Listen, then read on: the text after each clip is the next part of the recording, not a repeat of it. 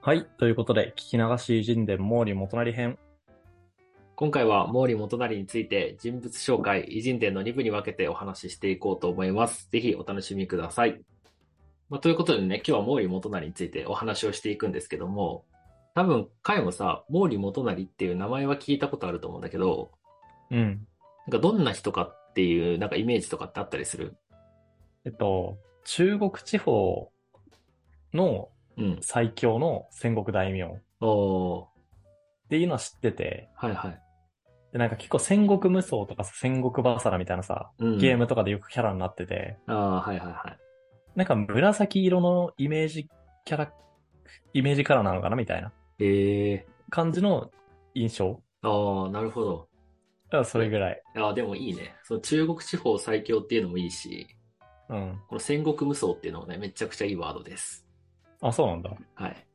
まあ、戦国無双の多分毛利元就のキャラクターって、うんちょっ。と色は紫か覚えてないんだけど、うんあの、武器は弓矢のはずなんだよ。 はいはいはい。で、まあ、なぜ戦国無双のキャラクターとして、毛利元就が弓矢のキャラクターになってるのかっていうのもちょっと後でね、お話しするんで、すごくいい題材をくれました。ありがとうございます。あ、そういうのがあるんだ。はあ、いちょっと楽しみにしてますわ。はい。まあ、なのでね、そんなね、毛利元就が、まあ、まずはどんな人だったのかっていうところをね、簡単にお話をしていくと、うんうんまあ、まずあの、イメージ、海が言ってくれた通り、中国地方の全域を支配した戦国大名なんですよ。はい。で、当時のこの単位で言うと、10カ国150万国くらいを支配した大名だったんだけど、うんまあ、まあ、ぶっちゃけわかんないよね、これだけだと。うん。うん、ちょっとイメージつかないですね。だよね。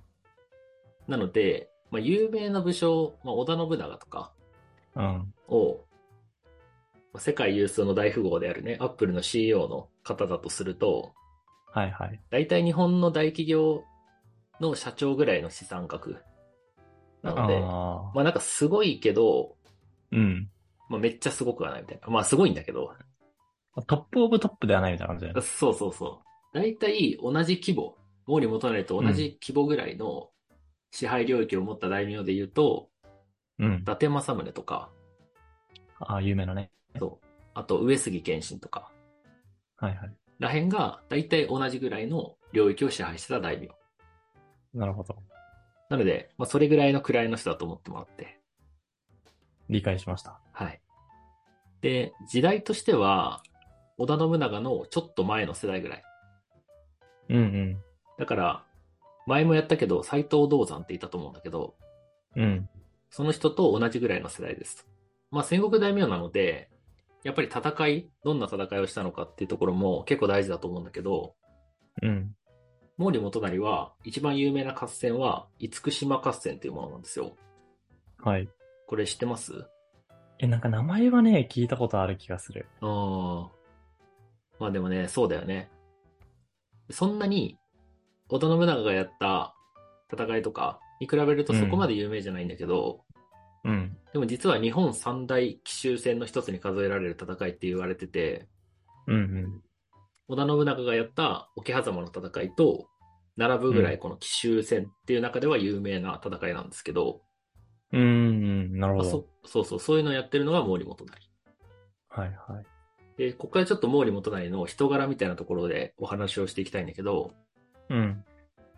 まあ戦国無双とかで毛利元就って弓矢を使ってるイメージがあると思うんだけど、うん。それがどこから来てるかというと、うん。まあおそらくなんだけど、3本の矢のエピソードっていうのが毛利元就は結構有名なので、うんうん。きっとそこから来てると思いますと。うんうん。で、あと安倍総理がさ、経済政策とかで言ってた3本の矢みたいな政策あったじゃん。ああ、1のや2のや3のやね。そうそうそう。あれも、きっとここから来てる。あ、そうなんだ。うん。これであれだよね。3本の矢って、みんなで力を合わせれば大丈夫みたいな話だよね。ああ、そうそうそう、まさにそう。だから、毛利元就は当時、息子が3人いて、うん。その3人の兄弟に、お前ら、しっかり力を合わせろよと。はいはいはい。結構家督相続とかでさ、仲違いするのはもう歴史上いっぱいいるじゃん。この時代は特にそうだよね。そう、この時代は特にそういうのばっかだから、うん。とそういうのをせずに、1本の矢だったらすぐ折れるけど、兄弟うん3人で力を合わせて、3本の矢になれば、うんうん。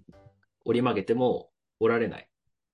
はいはいはい。だから力を合わせて生きていけっていう風に言ったのが、この3本の矢のエピソードで、まあ、いろんなところに引めっ用ちさゃいいれてる。パパじゃん。そう、めっちゃいいパパ。なるほどね。めっちゃいいパパだし、その兄弟もしっかりこの教えを守って、3人で力を合わせて、毛利家を発展させるんよ。すごいいい話じゃん。ただのいい。話。めっちゃいい話。しかもそんないいパパだし、うん。頭もすごく切れて、なんかどちらかというとあもうね力が強い武将っていうよりかうんうはん、すごく頭が切れて、いろんな戦略に富んでる武将っていうイメージ。ああ、戦略家って感じなんだ。うん、そうそうそう。アレキサンダーみたいなバーサーカータイプじゃなくて。あもう、頭でどうにか解決していくタイプ。なるほどね。そっちタイプね。そうそうそう、そうなんですよ。しかも、お酒はね、うんほぼ飲まないんですよ、この人。ああ、もう、ただのいい男だわ。 ただのいい男で、健康オタクで、めちゃくちゃいいパパなんですよ。もうた、ただのいいやつやん。そう、ただのいいやつ。うん。ただのいいやつで、かつ仕事できるやつだね。あそうそうそう、うん、めちゃくちゃいいすごい人なんだよ、実は。うん。ほんとだいぶ伝わってきてるわ。うん。まあね、そんなね、毛利元就が、意外とね、どんな人生を歩んできたのかって、意外と皆さん知らないと思うんで、うん。ちょっとね、話していこうかなと思います。はい、お願いします。はい。で、毛利元就って、実は家を継いだのが結構遅くて、うん。 27歳の時に家を継ぐんだよね。あ、ちょちょうど俺たちの年代の頃ってことだ、ね。あ、そう。多分、カイとか同い年じゃない同い年。おうじゃあ、その頃に家を継ぎます。はいはい。毛利元就って、毛利家の長男ではなかったので、うんもともとお兄ちゃんが毛利家を継いでたんだよ。うん。うん。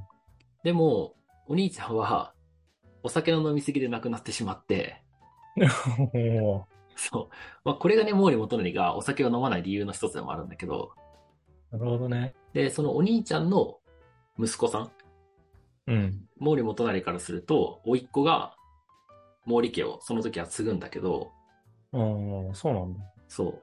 ただね、甥っ子その時2歳なので、はい。まあもう赤ちゃんや正直。うん。だから何もできないから、サポート役が必要って時に、そのサポート役に毛利元就がつくことになって、うんうん。実質的には毛利元就が指揮をするっていう形になるんだけど、まあまだうん。サポート役なので正式にはついてませんと。うん。で、とはいえね、数年後、確かね5年後とかぐらいに、甥っ子さんが亡くなってしまって、はいはい。まあ、これは普通に病死なので、うん。まあ、誰が何かをしたわけではないんだけど、亡くなってしまって、うん。正式にサポート役から毛利元就が家を継ぐという形になるんだよね。うん。で、家を継いだタイミングでね、毛利家にとって結構大きな戦いが一つ起きるんだけど、うん。これが、まあ、広島を拠点にしてる武田軍があって、まあ、武田信玄とはちょっと関係ないんだけど、関係ないんだ。 そう、関係ないんですよ。なるほど。で、武田軍と戦うんだけど、うん。その時、武田軍が大体5000ぐらいの兵がいて、うん。毛利軍は2000ぐらい。うん。なので、大体2.5倍ぐらいはいはい。の戦力差がある戦いが毛利元就のデビュー戦ですと。デビュー戦。デビュー戦。すごいな。そう。だから、もうデビュー戦でこんな、正直不利でさ、普通にやったら負けるやん。うん。だから、毛利元就も、戦いに行く前とかはガタガタ震えてて、もう正直行きたくないみたいな感じだったらしいんだよ。あ、ちゃんと人間だわ。ちゃんと人間。はいはい。でも、自分は毛利家の当主だから頑張んなきゃみたいな感じで、かっけえ。そう、戦いに挑んで、うん。彼も結構学があって戦略家だったから、うん。当時孫子の兵法のね、策略とかをいろいろ引用して、うん。見事この2.5倍の戦略差がひっくり返して、勝つことになるんですよ。素晴らしい。素晴らしい。で、やっぱりさ、デビュー戦で勝ったもんだから、いろんな人たちに、なんか毛利家にすごい奴がいるみたいな感じで、うん。毛利元就の名前がここで知れ渡ることになるんですよね。うん。これなんか純粋な質問なんだけどさ、うん。 5000対2000の戦いって別に、毛利元就も望んでたわけじゃないっぽいじゃん。うん。なんで戦うことになったのこんなふふ圧倒的不利でしかもやりたくないって言ってるのに。ああ。それで言うと、やりたくないんだけど、やっぱやっぱりやらなきゃいけない事情があって、うん。それは、この時武田軍が、うん。毛利家のすごく仲良くしてた家柄の人たちがいるんだけど、うん。その人たちを攻め落とそうとしてたのよ。ああ。はだから仲間がやられてる状態よね。いはい。実際そこに毛利家もすごくつながりが深かったから、うん。まあ裏切ることができないとうんうん。いうので、もう戦わざるを得なくなって戦ったっていう感じ。ああ、でもちゃんと義を貫いたんだ。そこでも。そうなんですよ。なんかいちいちかっこいいね。しかそうもちゃんと人間だからね、感情移入できるよね、この人。この人ね、かっこいいんよ。かっこいいんだけど、こっからやることはちょっとかっこよくない部分もあるんだけど、あ、そうなんだ。そう。まあ、こういうのでさ、いろいろ不利な戦いを強いられていく中で、うん。毛利家としても、自分たちを、どんどんどんどん強くしていかなきゃいけないみたいな気持ちが芽生えてきて、うん。要は、バックに強いやついるとさ、自分も強くなった気になるやん。う ん。 ちょ、言い方だいぶ悪いな。 まあでも、なんか結構あるあるだと思うんだけど、うん、あそうだね。そうなんかそういうのがあって、当時は中国地方ですごい強いとされてた人たちの家柄に、まあ、参加として入ることになるんだ、毛利家が。うん。まあ、生存戦略としてってことだよね。そうそうそうそう。だから、まあ、バックにいるこの中国地方最大の勢力うん。と協力しながら、なんか徐々に小さいライバルとかを倒していって、うんうん。なんか中国地方でも結構名のある大名になるみたいな戦略を毛利元就は取ったんだよ、ここで。うんうんで結構これがドハマりして、うん。うん。もともと毛利元就って、広島の本当に小さい国の当主みたいな感じだったんだけど、ああ、そうなんだ。そう、もう最初の領地ってすごい小さかったんだけど、うん。そうやって小さいライバルとかを倒していって、結局今でいう広島全体と、あと島根県とか、うんうん。全体の支配権を得るぐらいまで、かなり大きな大名に、この人たちをバックにつけることになったんだよね。うーん。そうだからこの時点でもう中国地方には毛利家とあと2つぐらいしか強い勢力がないぐらいになってるすごいな。そうなんかもうそんぐらいめっちゃ倒してた急いにっぱいトントン拍子で急にでかくなったね。そうもうめっちゃ倒すんよへえ。マジ戦略とハマりって感じなんだそ。うそうそう本当に生存戦略だったのにもかかわらずそれがすごい跳ねて 拡大戦略になっちゃったみたいな。そうそうそえうであとまあ要は毛利家含めたら三大勢力しかないからあと2つの勢力倒したら毛利家が実質の中国地方を制覇みたいな感じですという状況になって、ー、すごいな。次、まあ、ひ一つずつ潰していきますよ、ここは。うんうん。じっくりね。じっくりね。うんタイマー張っていくんですけど、うん。ここ、まず一つ目。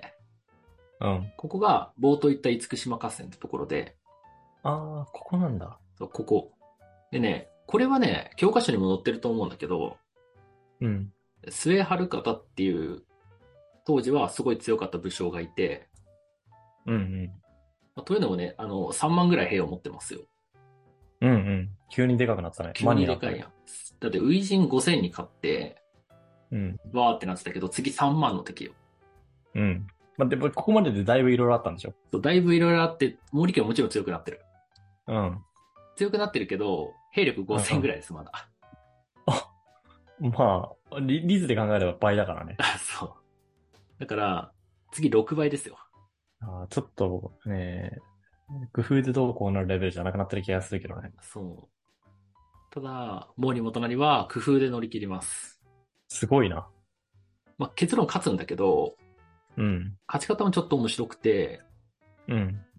相手側にいろいろ噂を流して、裏切り者を発生させたりとか、うんこの嵐の中に出陣をして、奇襲をかけたりとか、うん。うんそういういろんな戦略を何重にも重ねて、結局勝つんだよ。